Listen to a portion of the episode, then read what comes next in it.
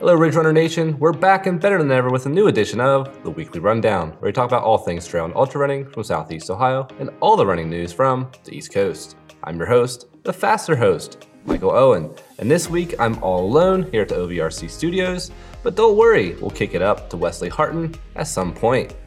On this week's show, we'll talk about news from the Huff 50K, Christmas and New Year's news, the Gene Dykes world record snub, and drama in the ultra running world. We'll also highlight all the interesting news from the world of Strava. But first, a look at the Paul Barty streak. Even with last week's absence, Barty was able to extend his weekly half marathon distance streak 2 more weeks to 419 and 420. Way to go, Paul. None of us ever doubted you. Okay, onward. There was a race or two during the Christmas season, with the Huff 50K being one of the most notable. This 20-year-old race has a history of fast times, and this year there were plenty. Sam Skeels ran 3 hours and 29 minutes and was just 2.5 minutes off Mark Goodell's 1999 course record. Justin Kowalski was second in 3:31, and Maxim Chipolev was third in 3:38. Becca Downs won the women's race in a blazing 4 hours and 5 minutes and was a full 42 minutes ahead of second place Sydney Huntington, who ran 4:47, and third place Aaliyah Abiad in 4:52. 2 weeks ago, we reported that Gene Dykes set the world record in the marathon for the 70 to 75 age group by running 2:54:23 at the Jacksonville Marathon. Well, unfortunately, Gene received some bad news a few days after his record-setting race. He made this post on Facebook saying that although the Jacksonville Marathon was certified by the USATF, the race was not sanctioned and that his time would not be recognized as the world record. The craziest part about this is that Gene reached out to the race director prior to the race asking if everything was go for a world record, and the RD replied saying, quote, "You should have a good shot at the record," in quotes. Then at the race, they recognized Gene before the race and announced his record when he finished.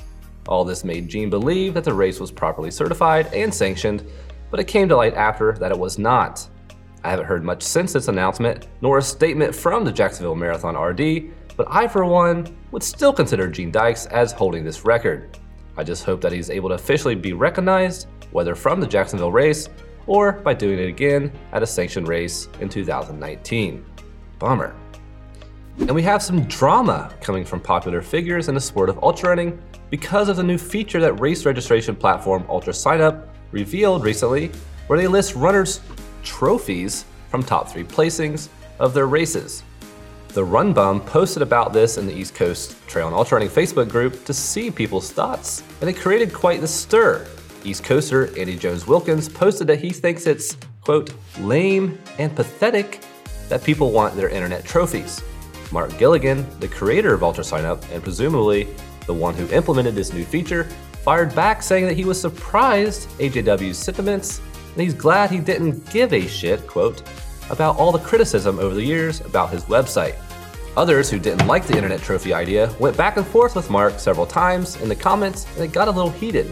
While I don't particularly like internet trophies myself, I'm just appreciative that they provide such a great tool for race directors and a place to see runners' results. I don't care one way or another about this new feature, and quite frankly, this Facebook feud seemed a little petty. Can't we all just get along? All right, moving on.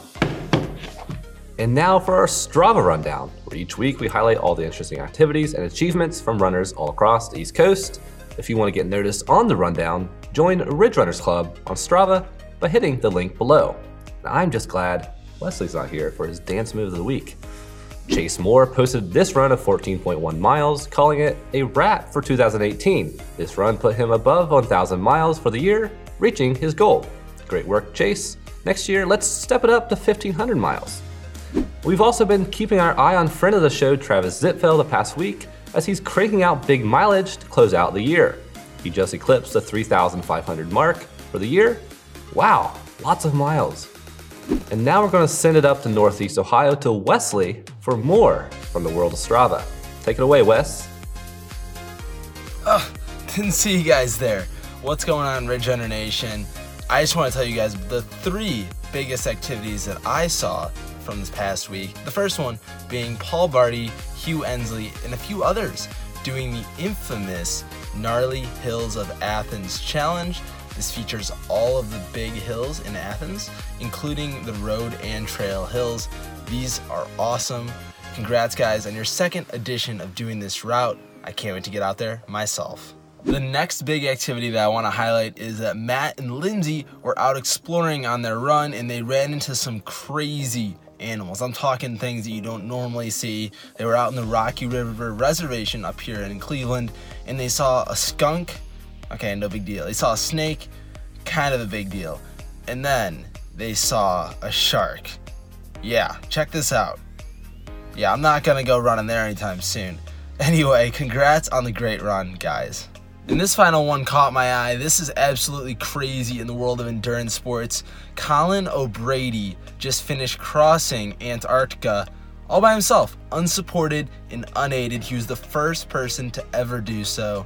A few people have crossed before, but never like this. Well done, Colin. It's absolutely absurd. I definitely will not be going up there anytime soon because it's very cold. It's cold here, but not as cold in Antarctica. I can only imagine. With that, that's all the news I got. Send it back down to Michael to finish it out. All right, thanks for that, Wesley. Now on to New Year's resolution goals. With everyone meeting their 2018 running goals and a new year now here, it's time to refocus and make new goals for 2019. We'd love to hear what your running goals are for the new year, so give us a shout out on Twitter, Instagram, and Facebook, and let us know. For me, I have some ambitious goals. First, is to track and limit myself to just 182 cups of coffee for all of 2019.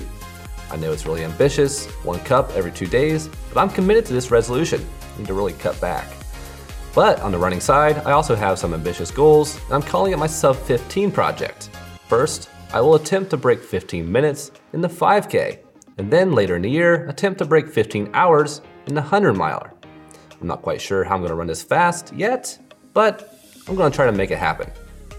Let's send it out to Wesley again for his 2019 goals. Wesley, let's hear them. Man, do I have some goals for 2019. These are huge. I mean, you can get them for $10 at Walmart, just a little one. You wanna play soccer by yourself, or a big one you can just invest in and really go play anyone where you can find a goal and use that as your goals for 2019. But in all seriousness, a few of my achievements that I say I want to accomplish in 2019 is to do well at the Mohican 100 mile race in June. It's in Ohio. I did the 50 mile race there a couple years back, and I don't really know what well is. I haven't written it out or anything, but I just want to do well at that race. So that's going to be my number one goal for the year.